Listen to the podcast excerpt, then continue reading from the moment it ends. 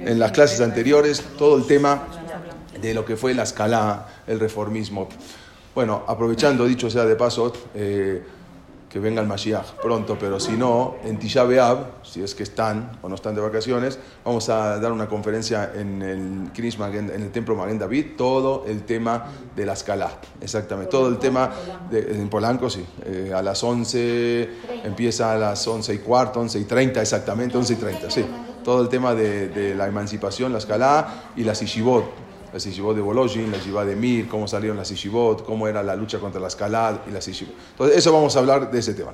Pero bueno, vamos a, entonces, vamos a... No se lo pierdan. No, si Dios quiere, sí, está bien. Si tiene la imagen, la vamos a mandar. Sí, sí, sí, sí, sí, claro, claro. Sí, que se la manden. Este, el caso que vamos a hablar ahora, como dijimos y tenemos que aprender, es el famoso caso en el cual un oficial del ejército francés que era judío, fue acusado falsamente de haber cometido una alta traición. Bueno, ¿qué tanto nos interesa si un oficial judío lo, acusaron? Bueno, porque tenemos que ver todo lo que se deriva de ahí. No es solamente que lo acusaron de traición y a Dios lo, lo, destituyeron. No, eso lo que nos interesa es agarrar el caso y saber qué pasó, por qué pasó y todo lo que se derivó de ahí. Bueno, este fue un suceso que en verdad sacudió al mundo judío mundial como dijimos, por un general, ¿sí? Por un general que, acusado injustamente, sacudió al mundo judío mundial. Contrariamente a lo que todo el mundo esperaba en ese momento, el iluminismo, o la escala, o la ilustración, no, no resolvió los problemas del antisemitismo. Ellos pensaban que al iluminarse, al convertirse o al asimilarse, ya se iba a terminar con todos los problemas del antisemitismo. Pero exactamente, ni siquiera para aquellos que se habían asimilado obtuvieron eso. Ellos pensaban, bueno, ya está, nos asimilamos y ya somos como todos igual, todos nos van a respetar de la misma manera. Fue así que, vamos a ver todo a finales del siglo XIX, la cuestión Dreyfus, y vamos a ver por qué les digo Dreyfus, en Francia se acudió lo que se llama el, establishment de iluminista, iluminista judío, todo lo que ellos pensaban que se iba se iba a conceder, como dijimos, le iban a abrir las puertas de par en par. Así ellos pensaban que asimilándose iba, iba a suceder y no sucedió. No sucedió. Un oficial judío del ejército francés, como dijimos, fue falsamente acusado de traición. Repentinamente, los iluminados gentiles, porque tenemos que saber que no solamente había eh, la, emancipación, no fue solamente, como lo dijimos, para, para el pueblo judío, la emancipación fue mundial porque es mundial. Llegó a todo el mundo, llegó a México con, con el 1820 cuando fue cuando se, se, dictó la libertad y cuando ya entonces eh, se abolió la Inquisición en Argentina, en todos los países, incluso también un tiempo antes cuando se, abolió la esclavitud. O sea, la emancipación fue algo que cambió el mundo. Entonces, no solamente lo que dijimos, los iluminados, la escala era para los judíos, también para los gentiles. Entonces, eh, como dijimos, repentinamente los iluminados gentiles, de los que los judíos iluministas estaban enamorados, porque ellos decían, bueno, nosotros queremos hacer eso, se, enamoraron de ellos, decían, bueno, nosotros también queremos ser iguales, al final mostraron sus dientes. Los que ellos pensaron que ahora somos como nosotros, cultos como nosotros, muestran sus dientes y revelaron que podían ahora regresar a la Edad Media. O sea, algo que ya estaba totalmente olvidado, ¿cómo vamos a regresar a la Edad Media? Algo, no, no, no, son cosas injustas. Se dieron cuenta que de repente ahora se puede volver, aunque sea una persona asimilada, aunque sea una persona que, busca la, la, asimilación o busca acercarse al gentil para que nadie, para que no los odien. No existía, como dijimos esto varias veces, ningún país en que los judíos se asimilaron tanto como lo había sido en Francia. Fue terrible. Ahí empezó. Bueno, empezó en Alemania, digamos, con Mendelssohn y todo lo que salió. Pero en Francia, cuando empezó la emancipación, la libertad para el pueblo judío, fue algo terrible.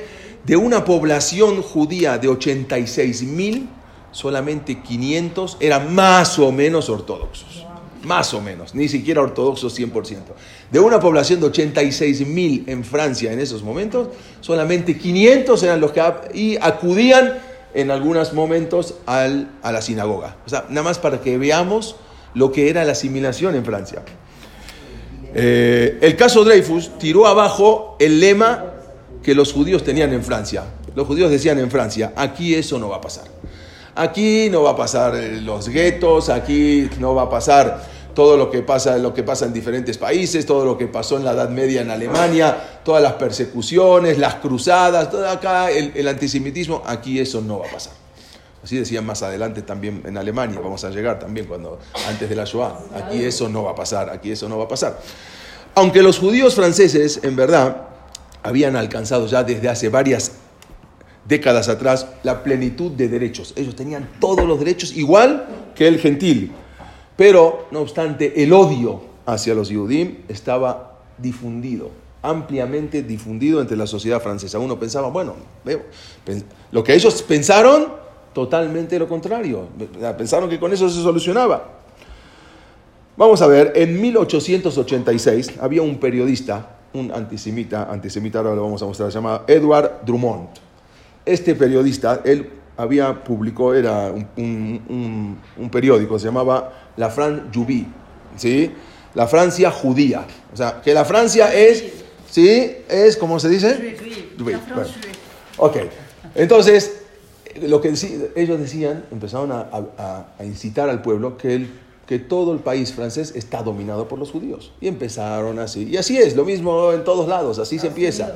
Sí, no, no, estamos muy ajenos a ello. Siempre cuando se quiere culpar al judío, dice que los judíos son los que dominan, los que están. Y así empezaron a decir, era un perverso tratado antisemita que tuvo tanto éxito que tuvieron que volver a imprimir más de 100 veces ese mismo libro. O sea, imagínense el, éxito que tuvo, y no solamente en Francia, sino en varios países. Ese, como se llama, la France. Entonces, tuvieron que, ese tratado lo tuvieron que reimprimir tantas veces de tanto éxito que tuvo. Algo increíble, fue uno de los libros más populares de aquella época. Toda la gente corría a comprar esos libros. ¿Y qué era? Era que la Francia cada vez, que Francia cada vez estaba más tomada por judíos. En 1889, había muchos ciudadanos franceses que habían invertido en una compañía francesa para construir el canal de Panamá. Entonces, muchos, era, entonces, muchos, mucha gente de Francia, con, a veces tenían pocos ahorros, muchos ahorros. El que cada uno tenía capital, iba y ponía lo que tenía para invertir en esa compañía francesa que iban a ser, eran encargadas de hacer el famoso canal de Panamá. Pero luego, esa compañía se fue a bancarrota. Miles de personas en Francia perdieron todos sus ahorros. La junta de directores de esa compañía no eran judíos, eran, había judíos, había tanto gentiles como judíos, pero obviamente se echó la culpa a los judíos de que solamente ellos fueron los culpables de la bancarrota y ahí el pueblo francés se empieza más todavía a enfebrecer, se empieza más todavía a enojar con, con, con los judíos. Era algo impresionante cómo ya se estaba levantando. En 1892, el mismo Drummond, este periodista antisemita, empezó a publicar un periódico totalmente antisemita, se llamaba, a ver cómo se dice en francés, La Libre Parole. ¿Sí? Ok, La Libre Parole quiere decir, sí, la libertad de, del habla, ¿sí? Entonces era muy famoso ese, la libertad de expresión, la libertad del habla, que condenaba ese, en todos sus números, condenaba la influencia judía no solamente sobre Francia, sino sobre el ejército francés. O sea, ya era más. Y la gente se encendía cada vez más. Bueno, vamos a ver quién era Dreyfus. Dreyfus, él había nacido un 9 de octubre de 1859. Para ubicarnos, a veces las fechas no son tan importantes, pero nada más para tener ubicación cuando, de qué fecha estamos hablando. Él había nacido en la región de Alsacia, eh, que luego fue, fue, pertenecía a Francia. Bueno, él, se, eh, él se pasó a Francia. Él se crió él se había criado en una familia muy pudiente judía, pero era una familia asimilada. O sea, la familia de él, como muchos en Francia, como la, como la gran mayoría de Francia, como dijimos, eran asimilados. Él era hijo de Rafael y Janet eh, Dreyfus, pero el, apellido de ellos no era Dreyfus, sino era Liebman. El verdadero apellido, ellos se cambiaron a Dreyfus, pero el apellido era Liebman. Ok, él era el menor de nueve hermanos. Su papá era un vendedor ambulante que después se tuvo mucho éxito, se convirtió en un fabricante textil. Y él desde niño, este Alfred Dreyfus, que vemos acá en la imagen, desde niño él siempre soñaba con una carrera militar. Él quería pertenecer a, los militares, a la milicia francesa.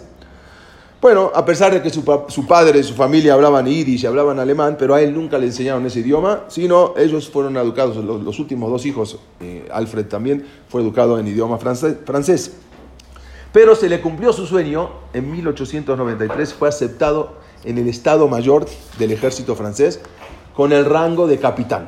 Fue creciendo y de a poco, eh, elevándose de rango, llegó a ser capitán del, del Estado Mayor del Ejército francés. Se casa también con una mujer, pero lo increíble es que se casó con una mujer que su familia sí era ortodoxa. La mujer se llamaba Lucie Eugène Hadamar. E, ella era de familia ortodoxa, aunque ella no, no tanto porque lo siguió a su esposo. Ella se casa eh, para, no tengo la fecha exactamente, bueno, él, tenía 31 años. ¿Quién fue el rabino que los casó? Era también un rabino de los pocos que quedaban ortodoxos, se llamaba Rabbi Sadok Khan. Él era el rabino, acá ahora, les voy a mostrar. Bueno, este es de algunas imágenes para que tengamos, ¿sí? Estos son los hijos que tuvo. Bueno, ahora vamos a mostrar las imágenes. Tuvieron dos hijos, Pierre y Jan, se llamaban, los dos hijos de él.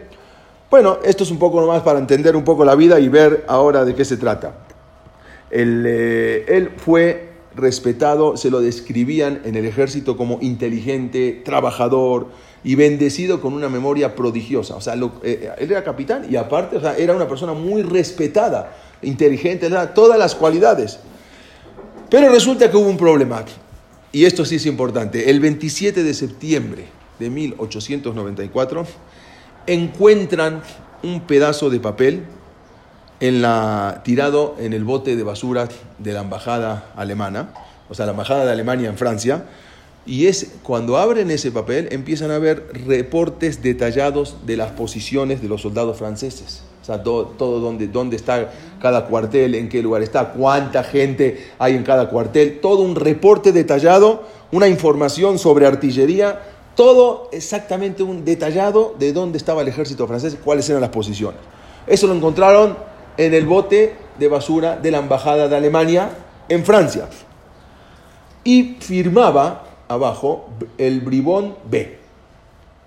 Así decimos, el bribón B, con B de bueno. Y era todo un eh, reporte que se le aparentemente que un espía, ese espía, el bribón B, había proporcionado a los alemanes las posiciones de los franceses. Entonces, alguien encontró y lo llevó al gobierno. Ese papel era un papel muy, muy muy acusatorio. O sea, están, 27 ¿eh? de septiembre de 1894. Dado que esos secretos eran los secretos que revelaban casi todas las áreas del ejército francés, entonces las sospechas recayeron al Estado Mayor, porque el único que puede tener tanta información tiene que ser en el Estado Mayor. No podemos culpar a un policía normal, tiene que ser alguien de alto rango. Entonces supieron que esto venía del Estado Mayor. Los oficiales franceses llegaron a la conclusión de que el bribón D, no, no, yo dije B de vaca, pero me, equivoqué, el bribón D, así se llamaba, el bribón D de dedo, perdón, no podía ser otro más que Dreyfus, porque D, Dreyfus, entonces tenía que ser él, y aparte porque el apellido comenzaba con la letra D, y aparte era el único judío en el Estado Mayor presidencial. Entonces, no, no, estaba en la embajada, el papel estaba ahí, él no trabajaba ahí. Ah, se lo pasa, alguien se lo pasó a la embajada de Francia, a la embajada de Alemania, y después apareció en el, bote entonces, de basura. No sabemos qué, quién era el espía que mandó y puso el Luis D, que mandó ese papel y luego se encontró. Entonces seguramente es del Estado Mayor y seguramente es el único que es... había otros con la letra D, pero él coincidía que era judío y la letra D. Muy buena pregunta. Resulta que el manuscrito de este documento, se llamaba el Borderau, fue comparado al, manuscrito de Dreyfus, o sea, le, pidieron, a ver, querían ver si era la misma letra. Luego hubo un alcalde eh, que él había ordenado, acá tengo el nombre, pero no viene al caso, que escribiera un texto, lo llamaron a Dreyfus y le dijeron, siéntate, escribe. Escribe, no le, no le decían de qué se trata. Luego agarraron sus escritos y fueron analizados por cinco expertos ¿sí? en caligrafía, exactamente para checar, es para ver si verdaderamente era o no. Solo tres de ellos encontraron, que eran antisemitas, encontraron parecido. Dos de ellos dijeron que absolutamente no tiene nada que ver la escritura. Bueno, A pesar de la falta de pruebas, Dreyfus fue arrestado el 5 de octubre de 1894. Acá estamos, incluso acá pueden ver la escritura, no, no, se entiende, bueno, es la escritura de Dreyfus. Como eh, en base a esta escritura, ellos se supusieron de que era lo mismo. Este es, el, este es eh, Eduard Drummond, el que, el que hizo todo, el que levantó todo, todo Francia, con, eh, hizo el, bueno, el, periódico famoso, que acá lo van a ver Ahí está el, periódico. Después ustedes nos, nos, lo leen en francés, ¿no? Lo que, lo que dice.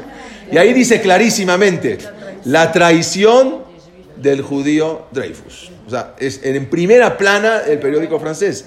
Es la traición del judío Dreyfus. Tiene, pone judío y pone Dreyfus a los franceses. Entonces, no solamente ese día, como dijimos, fue arrestado y fue formalmente acusado e insultado, arrestado. O sea, todas las vergüenzas que le puedan hacer. Los eventos de su vida tuvieron un profundo efecto en Europa y los judíos. Vamos a ver qué pasó con él. ¿Por qué tanto? ¿Qué tanto de un oficial francés que fue arrestado? Su nombre había transformado, se había transformado ahora en sinónimo de chivo expiatorio. Agarraron a él, no sabían a quién agarrar, y por lo tanto vamos a agarrar a Dreyfus porque, por judío. A pesar de la falta, no había evidencias, no había fuertes evidencias que apoyaban su culpa él fue despojado, primero que todo fue despojado de su rango militar, de manera muy vergonzosa, y fue sentenciado a deportación y sufrimiento solo por ser judío. Vamos a ver, no solamente, sino que aparte cada semana salían más periódicos. Acá, por ejemplo, acá vemos también otra edición de ese periódico, de ese periódico ¿sí? Como un judío se quiere agarrar el mundo. Y así era, cada semana salían cosas y todo el mundo leía. No había mucho lo que leer, no había internet, no había WhatsApp, los pocos periódicos eran lo que la gente veía y eran estas, justamente eran todos estos periódicos que hacían al judío con la nariz grande, ¿sí? Eh, con, eh, eh, queriéndose comer el mundo y esto era lo que salía cada 15 días en los periódicos que se vendían y se repartían.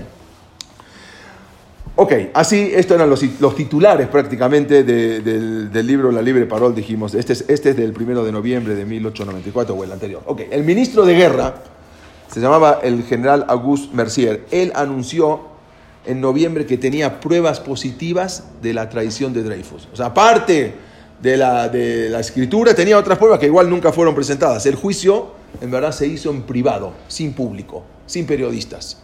Había un periodista que vamos a ver que lo mandaron, era, eh, sí, era Theodor Herz, ahora vamos a hablar de él, pero dentro, dentro del, juzgado no había periodistas, no había público, no se sabe qué pasó.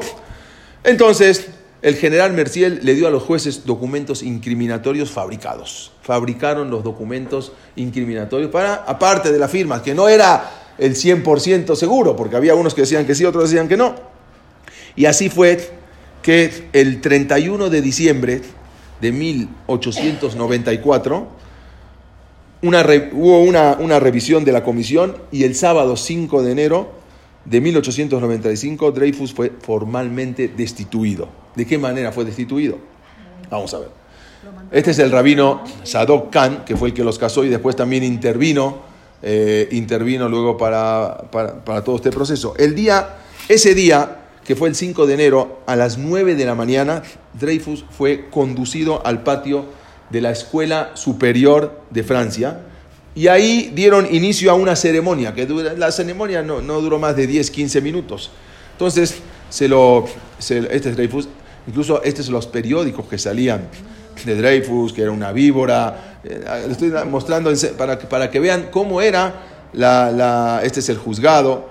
Bueno, entonces, Dreyfus, eh, eh, todo, cuando él pasaba en el patio, todo el ejército se volteó, le dio la espalda. O sea, no querían ni verlo. Primero que todo iban a lo iban a destituir del, rango y todo el ejército dándole la espalda a Dreyfus como iba pasando. Como dijimos, a las 9 de la mañana fue conducido en el patio de la escuela superior para una ceremonia. Miles de soldados, periodistas, ahí sí había, ya en el patio ya había periodistas, periodistas amontonados en el patio, mm, estaban en el patio. pero aparte, afuera del Estado Mayor, había una multitud de 20.000 personas reunidas afuera para ver cómo, o, oír cómo destituían a Dreyfus. O sea, algo impresionante, que vayan 20 mil personas a ver cómo destituyen de rango a un, a, un general. O sea, algo que estaba, imagínense cómo estaba en ese momento el antisemitismo. Y todo esto venimos ya de varias décadas de que querer asimilarnos para, para, que ya no haya ese antisemitismo. Y resulta que ahorita en Francia era el país que más antisemitismo se había formado. al parecer se equivocaron en pensar de esa manera. Ok, en medio de un silencio absoluto, el comandante oficial se acercó a Dreyfus y proclamó, Dreyfus, eres indigno de portar armas. En nombre del pueblo francés, te degradamos. Exactamente eso fue lo que le dijeron. Entonces ahí en ese momento le arrancaron las medallas, los botones, las condecoraciones de su uniforme, todo se lo arrancaron en ese momento. Y luego vino el sargento, le quita la espada y la quiebra en sus propias rodillas. ¿Sí? Le quita la espada a Dreyfus delante de toda la gente, delante de la gente afuera y los periodistas y le rompe la espada. Entonces, mientras marchaba ya en el patio con su uniforme destrozado, porque aparte tenía el uniforme destrozado, cuando ya se iba, Dreyfus gritó muy fuerte para que todos escuchen, soy inocente, viva Francia, viva el ejército. Viva Francia libre. Imagínense todavía lo patriota que era, después de todo, y él, él estaba insistiendo en su inocencia. Y todavía viva Francia y viva el ejército. Sin embargo, cuando toda la multitud escuchó esos gritos de él, entonces los oficiales y la multitud que estaban todos respondieron al unísono. Muerte al judío, muerte al traidor. O sea, él todavía insistiendo en la plaza y toda la gente gritando muerte al judío, muerte al traidor. Bueno, fue algo tremendo esa acusación, porque no, solamente como dijimos era solamente eso, era la implicación que ahora llegaban y cómo iban a ver los franceses a un judío. ¿Sí? Cualquier judío, tú eres un traidor, ustedes entregaron a la patria. Acuérdense que una de las cosas que Napoleón, cuando creó el Sanedrín, les había hecho jurar a los judíos y les había preguntado si ellos eran patriotas y si pelearían por Francia y si se defenderían a Francia. Le dijeron, claro, lo primero. Y resulta que ahora todo eso se convierte en traición, porque ustedes, todo es todo mentira, porque ustedes fueron a, a revelar todos los secretos de la artillería francesa a los alemanes. Entonces ahora imagínense cómo veía un francés a un judío. Imagínense si eso pasaría en México. ¿Sí? O sea, cómo uno no podría salir a la calle. Y que, sí, que digan que el judío que entregó. Bueno, y en Francia con el antisemitismo que se venía de antes, que, que se traía, fue algo tremendo. Bueno, de acuerdo a la sentencia, fue, la sentencia de él fue deportación. Dreyfus fue transportado a una isla, llamaba la Isla del Diablo. Era una antigua colonia de leprosos que ahí en la Guyana francesa, que los franceses mandaban a los leprosos a ese, acá a América, la Guyana francesa, porque, porque era un lugar, un, territorio francés, y ah, mandaban ahí a la, peor gente, entonces lo mandan también a él. No, no, no, no, sentencia de muerte no, pero lo, mandan, lo mandaron ahí. Bueno, su prisión fue en una cabaña, una cabaña de piedras, rodeada por un alto muro, y ahí era encadenado por largos periodos, o sea, mucho tiempo tenía que estar encadenado. Eh, la comida era generalmente en comida ya en mal estado, le daban la comida media podrida, ¿sí? que estaba preparada, se preparaba en latas, latas oxidadas, eh, algo tremendo. Estuvo en total en prisión 1517 días. O sea, desde el 13 de abril de 1895 al 9 de junio de 1899. Bueno, fue algo, sí, estamos hablando de 895, 800, sí, cinco años prácticamente, más de cinco años. Mientras tanto, ¿qué pasaba en Francia? En Francia, lamentablemente el episodio no se calmó. No porque ya mandaron a la cárcel a Dreyfus, ya se calmó, ya... No, ahora el antisemitismo cada vez seguía peor. Al principio el público francés apoyó la evidencia. Todo el mundo decía, sí, es una evidencia, ya está clara y ya vemos cómo sí, cómo él fue el que, el, que, el, traidor al pueblo francés. Era fácil asumir ¿sí? que, que el soldado judío, judío, era el culpable. Era más fácil decir siempre, sí, el judío es el culpable. Y así lo vemos siempre. Los alemanes calladitos, nadie dijo absolutamente nada. Ellos, ellos decían que no, no, tenían... Eh, eh, el problema era quién fue el que entregó esa información. Y así el antisemitismo estaba creciendo en esa década y ahora creció mucho más. Ese evento solo agregó el consenso y el de lo establecido sobre los judíos, de los ya establecidos, lo que ya, el antisemitismo que ya estaba, eso fue todavía ahora, se levantó más. Ahora resulta que había, empezó una, un apoyo, porque también había unos pocos que apoyaban, ¿sí? Exactamente, la iniciación del apoyo fue en parte bueno, primero que todo, todo esto, ¿quién fue el que incitó? Como dijimos, este, el periodista, que fue, fue uno de los que incitó todos, acá lo, lo, vemos, este eh, Edward Drummond, con, eh, Drummond con eh, la libre parola, o como dijimos, los periódicos y con todo la, lo, lo que incitaba al pueblo. Él fue el prácticamente el, quien publicaba más artículos sobre el arresto. O sea, cada 15 días publicaban artículos sobre el arresto y, que, inculpaban más a los judíos. Pero la familia de Dreyfus ahora empezaron a pelear por su liberación. A ver qué se podía hacer. En verdad, lentamente, al principio y luego cada vez más, la gente fue, se fue convenciendo de que en verdad Dreyfus había sido víctima de un encubrimiento. Porque no había tantas pruebas. Sí, el judío es el judío, pero muchos empezaron a ver que no había, no, nunca presentaron las pruebas y nunca, siempre iban, eh, decían que iban a, siempre acusar, pero no había tantas pruebas. Un teniente coronel se llamaba George Picard, él era jefe de la unidad de inteligencia del ejército, empezó a averiguar y resulta que reconoce el manuscrito que estaba las mismas, exactamente las mismas letras de otro militar, se llamaba Ferdinand Esterhazy. Este, él el verdadero, el que había escrito todo eso. Y lo manda a traer al tribunal. En 1897 lo manda a que se presente. Pero Esterasi, que en verdad él había sido el verdadero autor del documento, llegó y lo absolvieron. Era el espía, el, el bribón de, y lo, lo traen a juicio y lo absuelven.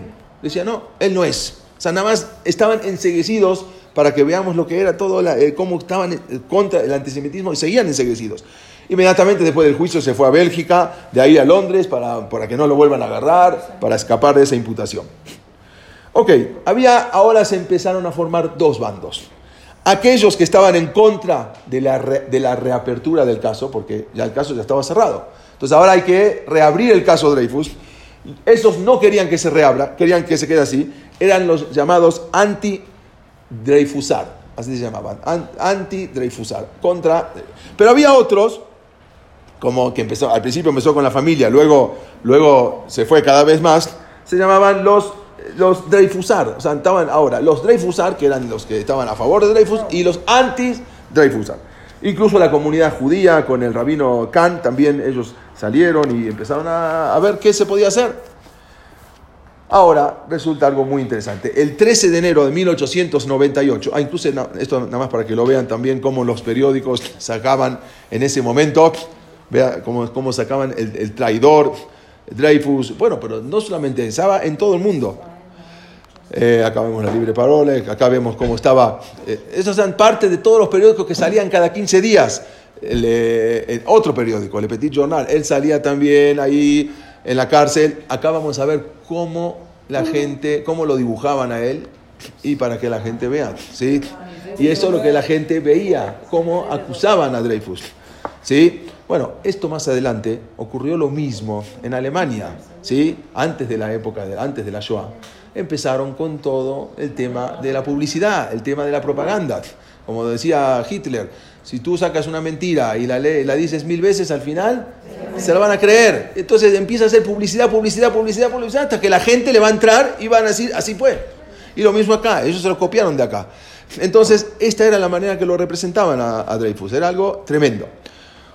Un novelista, uno de los novelistas más famosos y respetados de Francia, se llamaba Émile Zola. ¿sí? Émile Zola. Él era muy, muy respetado. Él publicó una carta pública que tenía como título Yo acuso. ¿sí? Era muy famoso.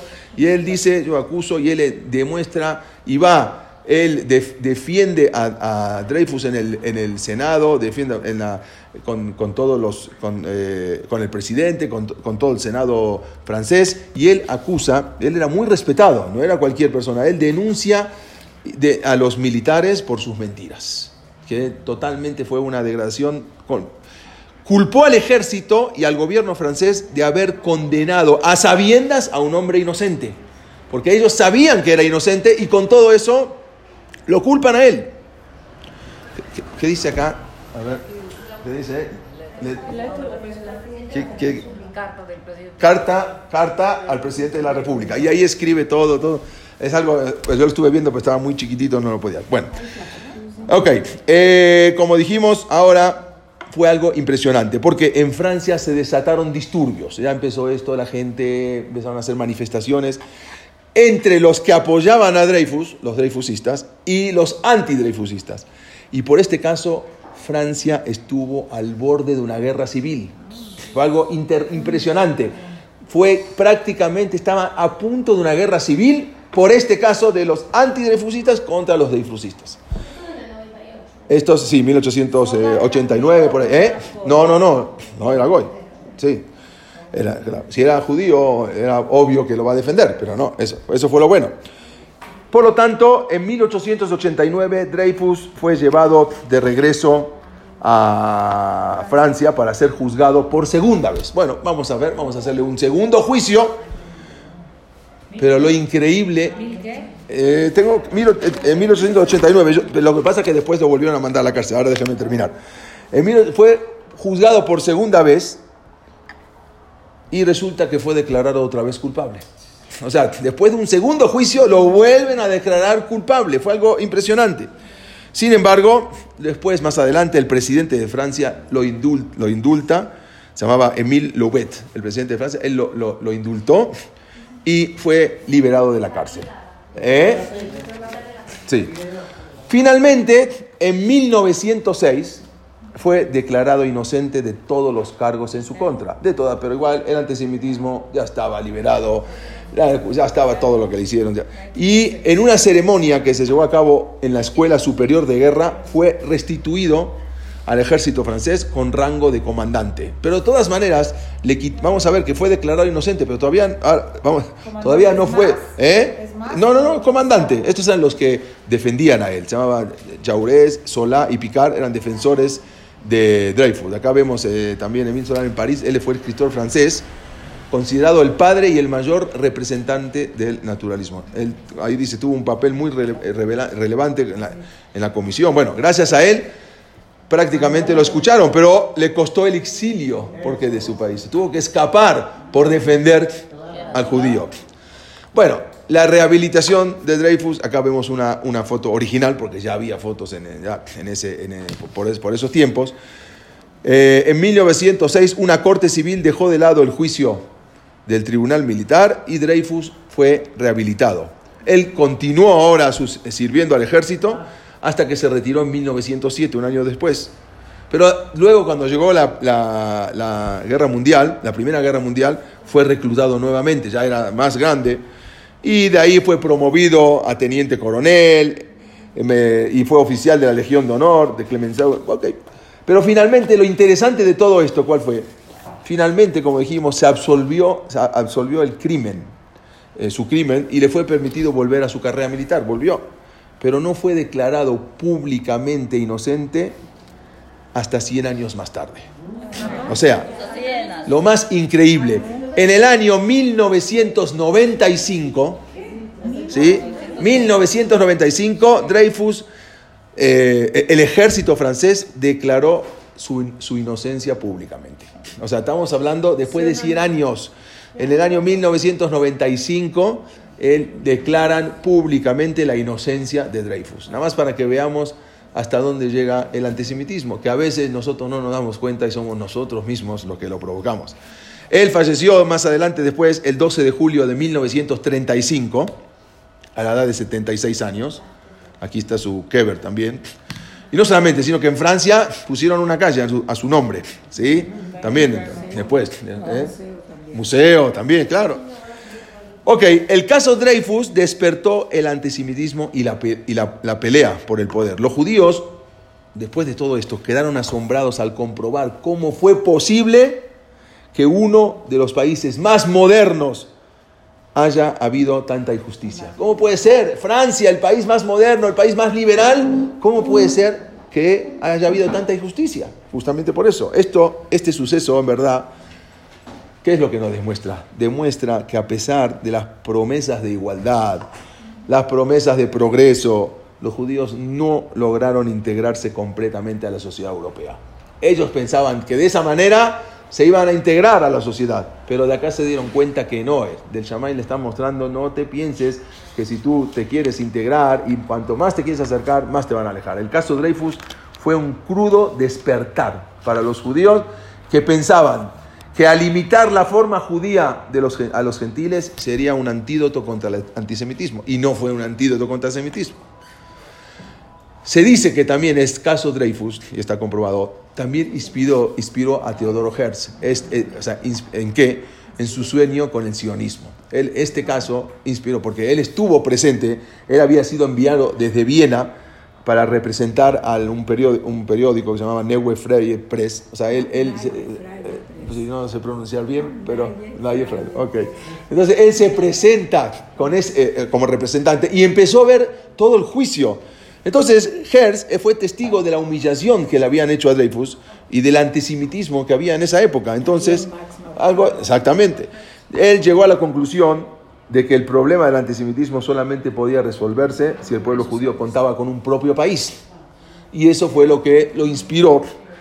A, él sentía que teniendo una propia tierra, no interesara dónde, pero tendiendo una, en Uganda, en Argentina, en Israel, pero que los judíos tengan un propio territorio, podrían recibir respeto de otras personas. Entonces ahí fue lo que inspiró a todo esto, pero él falleció en 1904, o sea, eh, al, poco tiempo ya falleció, pero eh, se siguió su obra que él había tratado de, de, ver con esto. Entonces, esto es lo que nos deja el caso. Por eso es importante mencionarlo. No es un caso esporádico que podamos decir el caso Dreyfus. Es importante saber que esto despertó un antisemitismo mundial. ¿Sí? Porque no solamente en esto, sino que lo que va a seguir después. Porque ahora vienen otras acusaciones. Y vamos a ver qué pasó luego en Damasco en 1840. Y vamos a ver lo que pasó en Rodas en 1840. Que todo esto era acarreado por, por, por el caso Dreyfus. Por, ahí se empieza a levantar el antisemitismo otra vez. Acarreado por la escala, acarreado por el iluminismo, por la asimilación. Y esto es lo que trae siempre la asimilación. Les quiero contar otro caso, un caso muy, muy interesante que pasó más o menos por esa fecha y seguimos en Europa y también es caso de aprender porque es los sucesos que van pasando en la historia más interesantes del pueblo de Israel. Y fue este caso, un niño que se llamó Edgardo Mortara. ¿Alguna de ustedes alguna vez, a usted no le pregunto porque sé que sabe, me va a decir que, que sí, pero quiero saber, ¿saben? ¿Ustedes seguro? ¿Saben? Nunca. ¿Nunca? Bueno, entonces, vamos a escuchar. Fue un día, y esto lo contamos, esto eh, cuando estuvimos con un grupo que fuimos a Italia, fuimos exactamente, bueno, los llevé al grupo a Bolonia, ¿sí? Y ahí estuvimos en Bolonia con la gente y los llevé a todos. No, pues, no vinieron. La próxima. Bueno, este día fue un 23 eh, de junio de 1858. Un precioso niño, acá lo pueden ver. El niño se llamaba Edgardo Mortara. Edgardo Mortara Levi, obvio, que era Yehudi. ¿En qué país? En, Italia, en, en Bolonia. El día 23 de junio de 1858, un 23 de junio de 1858, se presentó la policía con una orden del inquisidor, se llamaba Pier Gaetano Felletti, se presentan eh, una orden del Papa. Venían con una orden del Papa Pío IX, o conocido como Pío IX. Okay. Este Papa Pío IX, en Argentina, al Pío IX es como un arrollado. ¿no? Así le dicen. Bueno, es en nombre de él, porque este era un papa, lo decían el papa arrollador entonces que él se llevaba al mundo por delante. Por eso en Argentina se le dice pionono al arrollado, porque es algo que es arrollado. Vamos a ver qué pasó con este papa. Sí, llegaron, se presentaron con un documento de par, firmado por el papa. Pío IX. ¿Qué pasó? ¿De dónde salió? ¿Por qué vienen a buscar a un niño de seis años? ¿Sí? El Papa lo manda a buscar. Ok, se presentan en la casa de la familia judía. El papá se llamaba Salomón Levi Mortara y la mamá se llamaba Mariana Padovani. Pero Padovani es un apellido italiano, yudí también. El documento ordenaba sacar al niño Edgardo de tan solo seis años de edad de la custodia paterna y se lo tenían que entregar al Papa. O sea, era secuestrarlo de su casa y llevárselo al Papa. ¿Por qué? El niño había nacido un 29 de Ab del año 5611, fue un 27 de agosto de 1851. La escena era trágica y acá lo pueden ver en un cuadro pintado en ese año. O sea, es un cuadro que se perdió y lo encontraron no hace mucho, estuvo, mucho tiempo perdido y hace poco se encontró. Y acá ven, pueden ver al niño con el chichi, acá la mamá desmayada, ¿sí? los padres, acá, incluso acá no se ve muy bien, pero acá, acá está la mesusá, si la pueden ver. Acá está el niño con el sisi, con el talet, tal. Ok, vamos a ver. Vamos a ver, vamos a ver, hay que estar adelante. Vamos a ver. ¿Cuál fue? La escena era trágica. ¿Cuál era la escena? Una madre llorando, tendida sobre el piso en la que se encontraba. Ah, el día que llegaron, ella estaba, venían a buscarlo, la mamá se tendió sobre el hijo, dijo, no lo van a sacar de acá. Y la policía estaban ahí, se lo tenían que llevar. Los agentes de autoridad, la autoridad se apiadó en ese momento y le permitieron que el niño pasara una última noche. Dijeron, bueno, nos vamos, nos quedamos acá afuera para que no te lleven el niño a ningún lado, ¿sí? Y te damos chance de que quedes una, una noche más con tu hijo. Y así fue que, este, cual, que al otro día llegan y se llevan al niño. ¿Pero por qué? ¿Cuál fue el motivo? La Inquisición, que estaba en ese momento, tuvo conocimiento que en la familia de los Levi Mortara, además de vivir con sus ocho hijos, también había una criada, una shikse, una que se llamaba Ana Morisi, y ella declaró, cuando una vez se fue a confesar en la iglesia con el cura, ella declaró que mientras trabajaba con la familia, cierta vez el niño Edgardo había enfermado gravemente, un caso muy parecido pasó eh, con un papa judío mucho tiempo atrás, y ella estaba, el niño estaba a punto de morir, entonces ella procedió de acuerdo a su creencia cristiana, y lo bautizó in extremis. O sea, agarró un, jarrón con agua y le echó el agua bendita. Entonces, el niño para que se cure, ella pensando que, con eso se iba a curar. Y le echó, le vertió en la cabeza al, del niño el agua con un jarrón de flores. Pero increíblemente el niño luego se curó. Ese hecho ya había ocurrido tiempo atrás. Ya tenía, el niño tenía dos años en ese momento y ahorita ya tenía seis años. Y por lo tanto, desde el punto de vista católico más extremo, no se permitía que un niño cristiano perdiese su fe por vivir entre infieles. O sea, la iglesia decía que un niño cristiano, que él es cristiano porque ya fue bautizado, no puede perder su fe por vivir ahora con judíos. Por lo tanto, la iglesia lo manda a traer, porque ese niño ya no le pertenece por una confesión de la muchacha que dice que ya lo, bautizó. por un agua de un florero. Así es. Entonces, se llevan al niño. Se llevan al niño. Acá vemos, el, este es el Papa Pío IX y hay una foto impresionante que les voy a mostrar. No se ve bien la foto porque es una foto muy antigua, pero acá vemos al Papa con el niño. ¿Sí? Cómo está en el Vaticano y cómo lo empezó a criar dentro de, tenía seis años de edad. Entonces, los, Levi, los Levi Mortal, la familia, revolvieron Roma, removieron todo para lograr una audiencia con el Papa Pío IX. O sea, querían hablar con él.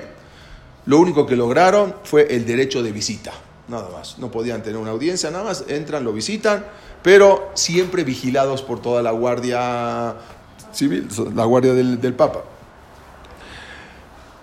Mientras Todas estas, ahora las repercusiones del secuestro del niño, empiezan, se empiezan a haber repercusiones en el mundo, se extienden por todo el mundo. En ese momento ya existía el New York Times y sale una plana en el New York Times que calificó de colosal el interés que despertó el caso Mortara. O sea, ya en Estados Unidos, estamos hablando que ahora de Europa ya llegó a Estados Unidos. así trae el New York Times el colosal el interés que despertó el caso Mortara, el cual se convirtió en un paradigma de la intolerancia religiosa. O sea, ¿cómo puede ser que el Papa manda a secuestrar a un niño, pero todavía con, razón, supuestamente, o sea, con, derecho? Eh, este niño me pertenece. Países como Holanda, Inglaterra, Francia, empezaron a promover gestiones diplomáticas, o sea, ya eran problemas de países, se empezaron a meter. Empezaron a llegar cartas al Papa de que se retractara y devolviera al niño Edgardo a sus padres, pero no lograron absolutamente nada. Incluso se consiguió también que los famosos banqueros que había en esa época, Rothschild era uno de ellos que habíamos hablado en la clase pasada, a pesar de, de ellos eran quienes financiaban al Papa, o sea, ellos mismos, la banca Rothschild financiaba al Papa, incluso fueron a hablar, intervinieron, pero no tuvieron éxito. El Papa se ponía duro, no había manera. Asimismo, otro personaje muy grande en la historia de Israel, que ya vamos a hablar de él en unas clases más, se llamaba Sir Moshe Montifiori. Sí, Moshe Montifiori, eh, no sé si conocen el, el famoso molino que está frente a la muralla. Eh, bueno, luego ya vamos a hablar de este tema. Pero él era una persona muy influyente ante la reina Victoria y eh, él acudió a Roma para hay que tener eh, una, cosa, que él tenía mucha influencia y él pudo solucionar unos casos que luego vamos a hablar de acusaciones de judíos eh, eh, en Damasco y en Rodas. Él solucionó, pero acá no pudo. Fue con el Papa, acudió a entrevistarse con el Papa, pero este ni siquiera se dignó a recibirlo, ni le abrió la puerta y ni siquiera habló con él.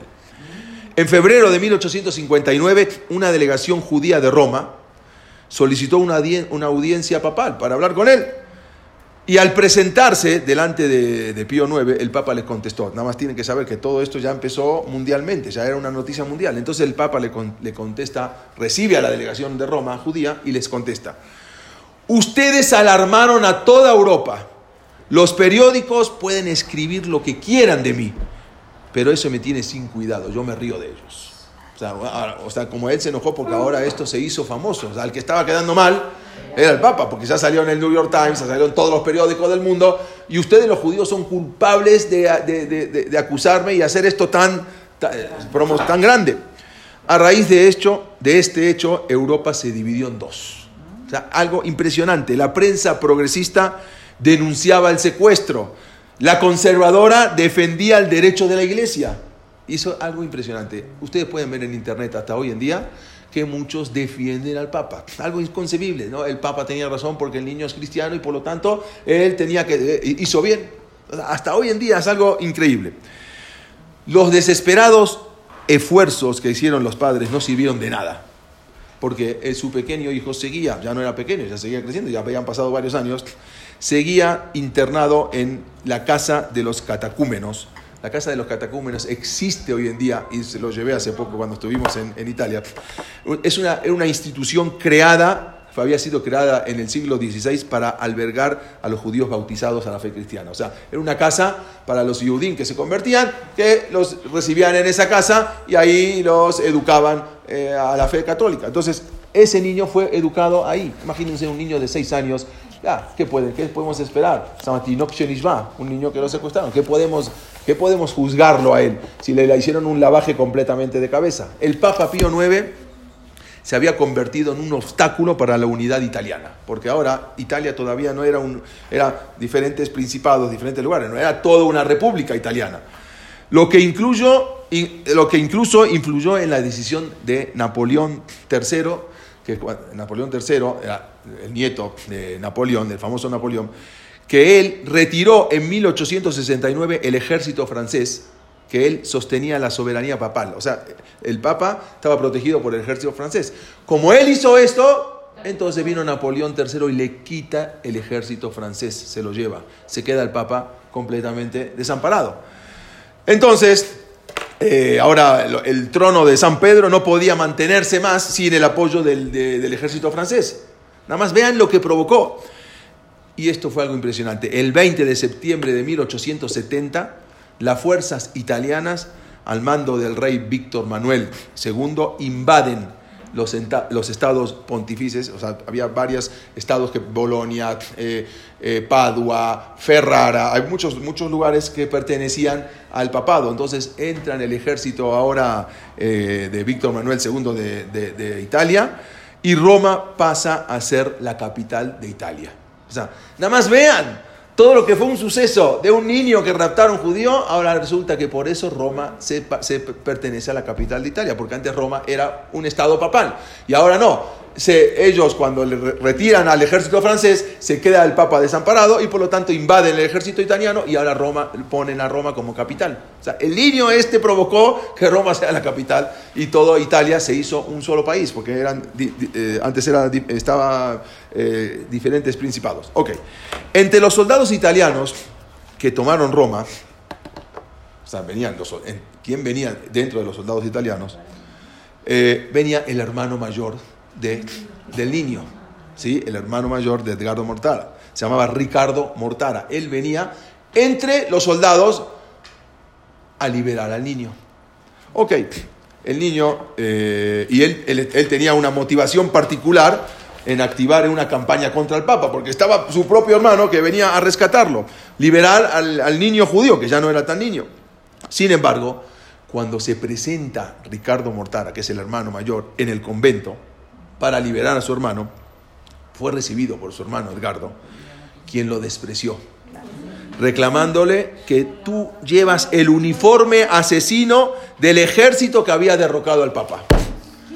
Porque el Papa fue derrocado. Gracias a esto el Papa fue derrocado.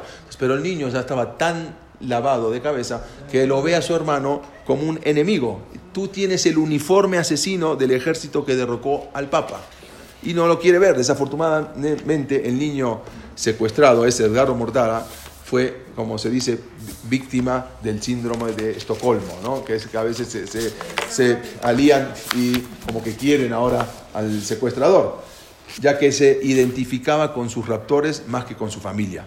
Fue algo impresionante. Ah, el Papa había dicho, después de tanto que insistieron, el Papa había dicho, bueno, yo acepto que el niño decida, pero a los 18 años. O sea, el niño hasta los 18 años va a estar acá. Cuando tenga 18 años, él decida si quiere regresar a su religión con su familia o se quiere quedar. Después de 18 años, de estar ahí 12 años trabajando con el niño, lavando el cerebro, obvio que no va a regresar. El niño, después de 18 años, se presenta con sus papás, y acá lo ven. Edgardo Mortara con sus papás. Pero se presenta con sus papás no para volver, sino para convencer, convencerlos de que se conviertan al cristianismo. Él se presenta con su papá y los trata de convencer porque él ahora se hizo misionero. Y él ahora entonces trata de convencer a sus papás de que se conviertan ahora al cristianismo. Según el periódico oficial, en ese momento se llamaba un periódico oficial romano, Civita Católica, el joven Mortara había mostrado tan profunda vocación religiosa, así salió en el periódico, que descartó la idea de volver con su familia o su religión y se convirtió en un fraile agustino y misionero. O sea, imagínense lo que fue. O sea, algo tremendo esto, pero a grado tal de que Italia se dividió y ahora Italia pasó a ser un solo país y Roma perteneció ahora, pertenece a la capital de Italia, que antes no era. Incluso, como dijimos, se entrevistó con sus padres para convencerlos, acá lo vemos, de cambiar la religión. Acá quizás se ve un poquito más clara la... Este es el niño cuando creció con sus padres. Bueno, su madre obviamente estaba muy deteriorada después de todo el suceso, de todo el suceso que pasó. Esta era su madre que se llamaba Mariana Padovani. Este es Edgardo Mortara, cuando ya era un joven, nunca se casó, sino él se dedicaba a viajar país por país en misionero. Edgar, Edgardo murió en la ciudad de Lieja, en Bélgica, el 11 de marzo de 1940. ¿Sí? a los 89 años de edad. ¿Sí? A raíz de este aberrante suceso, entonces, ah, ah pero antes les quiero mostrar, este para que vean, este es el Papa Pío IX, ya lo podemos ver. Este es un libro famoso que también se los recomiendo, que ahí cuenta toda la historia ¿sí? de, David Kelser. Eh, está en, inglés, en francés, en, español, en todos los idiomas, el secuestro de Gardo Mortara. Bueno, resulta que a raíz de este libro y de toda esta historia, un famoso director de cine, se llamó Steven Spielberg, ¿sí? acaba de terminar de filmar su última película llamada The Kidnapping of Edgardo Mortara, el secuestro de Edgardo Mortara, y él acaba de filmar, todavía no la, no la estrenaron, pero ya acaba de terminar de filmar, eh, empezó a filmarla en el 2017. Se llama El secuestro de Edgardo Mortara, la cual se va a estrenar en poco tiempo, a pesar de las reclamaciones de la iglesia para que esta película no se pase. Porque la iglesia está insistiendo en que no se pase esta película, pero él ya dijo que la va a pasar igual. Ya la, acaban, la acaban de terminar de filmar. Por otro lado, como yo le dije antes, lo que le conté antes, que me adelanté, se encontró hace unos años, se encontró, hace dos años, se encontró en una tienda de antigüedades en Liverpool, Inglaterra, una pintura enrollada que tenía, estuvo ahí por más de 100 años guardada y que había sido pintada en el siglo XIX por el pintor Maurice Daniel Oppenheim, que es esta pintura que ya les mostré antes, esta pintura que estuvo 100 años oculta en una casa de antigüedades, eh, llamada, esa, así se llama la pintura, El secuestro de Edgardo Mortara. Y ahí describe cómo el niño judío italiano que la iglesia había tomado fuerza con él de la casa en Bolonia en 1858. Esta pintura se, la, vendió Jennifer Roth, se llama, era vicepresidente, ella era la vicepresidente de Sotheby's. Eh, ella eh, era la directora del Departamento de Bellas Artes de Judaica y Arte Israelí. La vendieron en una venta anual en Sotheby's y pagaron 400 mil dólares por esta pintura. Fue comprada por un coleccionista judío eh, privado americano. Bueno, ¿Qué vemos de todo esto? ¿Qué aprendemos de todo este suceso? Es qué importancia es el entorno en que se crían nuestros hijos y nuestros nietos. ¿sí? Ya de que de eso depende la formación, las características. A veces nosotros, bueno, ¿qué culpa tuvo este niño? A los seis años se lo llevaron. ¿Cómo lo pueden juzgar en el Shamaim? No hay manera de juzgarlo. Pero tenemos que nosotros, está bien, eso puede, puede ser, pero sí tenemos que darle una, una una enseñanza a nuestros hijos, una formación para saber que esto puede llegar a pasar y que uno no sabemos. Hoy en día, como dijimos la vez pasada, el mejor jinuj no quita el libre albedrío. Podemos enseñarle lo mejor a nuestros hijos. El día de mañana ve unas cosas o se junta con unos amigos y se van por ahí. O sea, ya, no, por, más que uno no está asegurado nada con, ni con los hijos ni con los nietos. Pero por lo menos nos sirven estos sucesos para ver cómo es posible de que se pueda. Y este niño nunca volvió, se quedó misionero, nunca se casó, porque era cura, era misionero, y muere en 1940. Y así se quedó toda su vida. Esto es lo que nos dicen en el Mishle, Hanoch lanar al pidarko, gam kiaskim lo mimera. Enséñale al hijo, a tu hijo al pidarko, de acuerdo a las necesidades. No, no, todos están, no todos son iguales. A uno le pueden, a uno puedo enseñarle más, a uno menos, a uno tengo que hablarle de diferente manera. Cada uno es al pidarko, según el derech, según, según el niño como capte. Y así ni en la vejez se van a apartar de, lo que, de, la, de la enseñanza. Esto es lo que tenemos que ver, es algo increíble lo que pasó con este niño. Quizás mucha gente ni supo alguna vez de este gran suceso, pero es un suceso que es digno de resaltar por todas las características, cómo se dieron y cómo un niño pudo cambiar prácticamente el, el mundo. Quiero decirles, eh, quiero contarles, bueno, les voy a, voy a pasar ahora. Sí, a raíz de todos, todas estas cosas se empiezan a embarcar a Estados Unidos y se arma una, una gran comunidad en Estados Unidos. No más que esa comunidad empezó completamente reformista, porque los que se veían hasta los que se iban, iban a Estados Unidos eran los asimilados prácticamente. Desde, Ámsterdam, ¿no? Sí, claro, exactamente. Habíamos hablado que 23 personas judíos habían llegado que venían desde Brasil, desde Recife.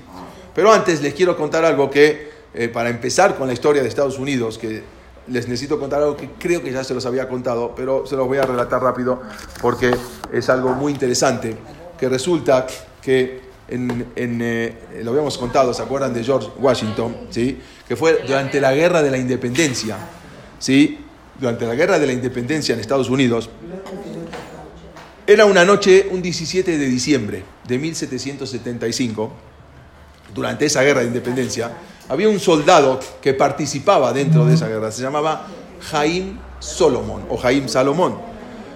En, ese momento él no estaba pensando en la batalla, sino la preocupación de él era, estaba centrada en cómo encender las velas de Hanukkah, porque justo era Hanukkah. Era una noche de, de diciembre, una noche muy fría. Entonces, él esperó que todo el batallón se durmiera en el campamento con toda la fuerza para poder, él eh, estaban peleando en, los Estados Unidos, en Pensilvania, cuando pensó que ya nadie lo observaba, entonces saca una pequeña Hanukkah que tenía en su, en su bolsa y él, que le había regalado el padre antes de irse a la guerra, y él procedió a encender cuando todo el batallón estaba durmiendo. Resulta que mientras Jaim Salomón cumplía la misma de Hanukkah, pensaba que esta quizás va a ser la, su última vez ¿sí? En, que va a encender Hanukkah porque ellos estaban, muy disminuidos en fuerzas. Los era una guerra entre los ingleses y los americanos, la independencia de Estados Unidos. Era mucho menos en número de hombres que los ingleses y casi ya no tenían ni siquiera armas. Entonces él, él encendió pensando que iba a ser esta una de las últimas veces que encendía Hanukkah. Y en ese momento solo pudo decir gracias a Kaush gracias por todo lo que me diste. Y mientras estaba diciendo las verajot de la encendida de la Hanukkah, de pronto se da cuenta que atrás suyo había una persona. Y esa persona que le apoyó la mano en su hombro, que le dijo, ¿qué estás haciendo? Dice, eres un espía. O sea, tú estás prendiendo luces para que nos vean el, ejército enemigo y vengan a matarnos. Entonces, el que le gritaba no era otro que el comandante del ejército revolucionario, el general George Washington. Él fue exactamente el que lo, estaba, lo estaba acusando de espía, así como habían acusado de espía también. Bueno, eso fue más adelante. No, mi general, le dijo él, no es así, Dios no lo permita, soy un judío observante, creo en Dios y en los preceptos. Dice, pero ¿qué tipo de precepto es este que estás haciendo? ¿Qué significa un candelabro que estás encendiendo? Y él le dijo que los judíos en todo el mundo encendemos estas velas esta noche, ya que esta noche es Hanukkah, es una fiesta del milagro. Dice, ¿qué milagro? ¿Cuándo ocurrió ese milagro? Aproximadamente hace dos mil años. ¿sí? Nosotros, y le empezó a contar, nosotros, los judíos, los judíos, estábamos luchando una guerra muy parecida a esta. Acabados, una guerra desigual. No teníamos armas, no teníamos gente Luchábamos, pero ¿por qué luchaban? Luchábamos por la libertad, por la libertad de Eres Israel. Éramos menos en número, mucho menos que nosotros ahora. Los judíos eran una proporción de 1 a 100. Pero ¿sabe por qué ganamos esa guerra? Porque peleamos por una causa justa y Dios nos ayudó. Y mañana usted también va a triunfar, le dijo Jaime Salomón a George Washington. Señor general, recemos a Dios y de la misma manera que ganaron los macabeos, Dios nos va a ayudar y nos va a ayudar en este momento, vamos a triunfar. El general, que estaba frente a él, permanece en silencio, mientras lo miraba incrédulo. ¿Qué vas a ganar? ¿Qué vamos a ganar si no tenemos ni armas, poquitas armas? Ellos son un ejército mucho más preparado. Pero luego de un instante le dijo, tú eres un judío, tú eres de la nación de los profetas. Tomaré tus palabras como si, como si hubiesen sido pronunciadas por un profeta. Y el general estrechó la mano de Jaime Salomón y se fue. Al poco tiempo, el general Washington con su ejército empiezan a, guerrear y Dios los ayudó. Algo también y era insólito, era eh, improbable que gane Estados Unidos contra Inglaterra y ganó. Finalmente se declara la independencia de Estados Unidos de América. También se declaró que todos los ciudadanos son iguales y tienen los mismos derechos, cuando fue en la, Declaración de Independencia. Posteriormente, el, general Washington se convierte en el primer presidente de Estados Unidos. El de, general ahora se convierte en el primer presidente. Incluso, más adelante, el, eh, Salomón, este Salomón fue arrestado, acusado de destruir la propiedad inglesa, o sea, por los ingleses, y había sido condenado a muerte por sabotaje, pero pudo sobornar a unos guardias y se salvó. Este Salomón resulta que ahora se retira del gobierno, ya terminó, terminó la guerra y se dedicó a ser un comerciante, un comerciante, fue un banquero, o sea, fue, llegó a ser banquero, llegó a trabajar, empezó a trabajar, tuvo mucho éxito y acumuló una fortuna muy grande, ayudado también por Washington, y luego se convierte él en, eh, él, él financió algo impresionante, logró salvar a la nueva nación del colapso financiero. Él prácticamente con su dinero salvó a Estados Unidos.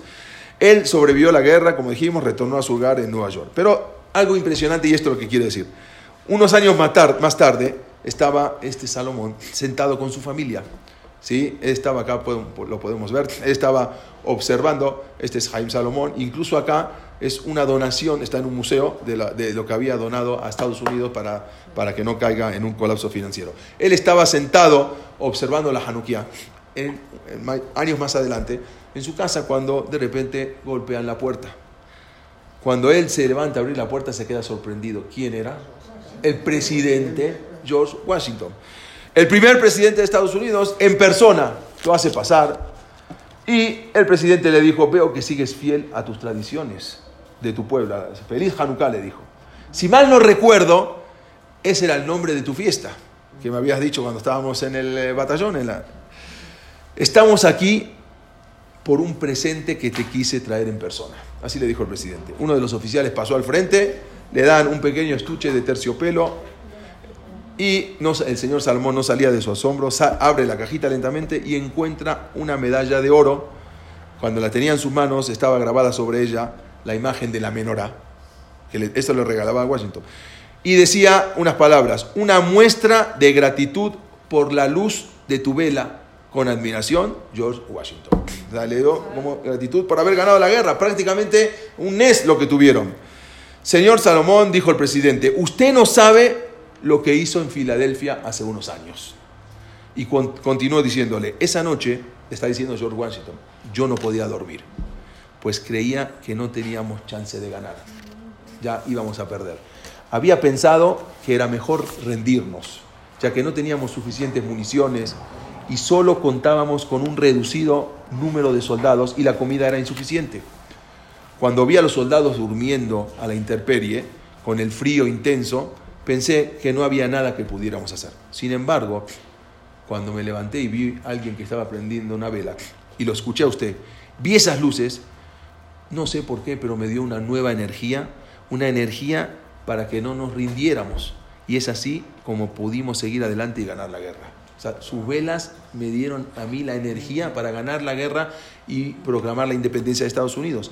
Sentí que estábamos del lado correcto y que nuestra causa era justa.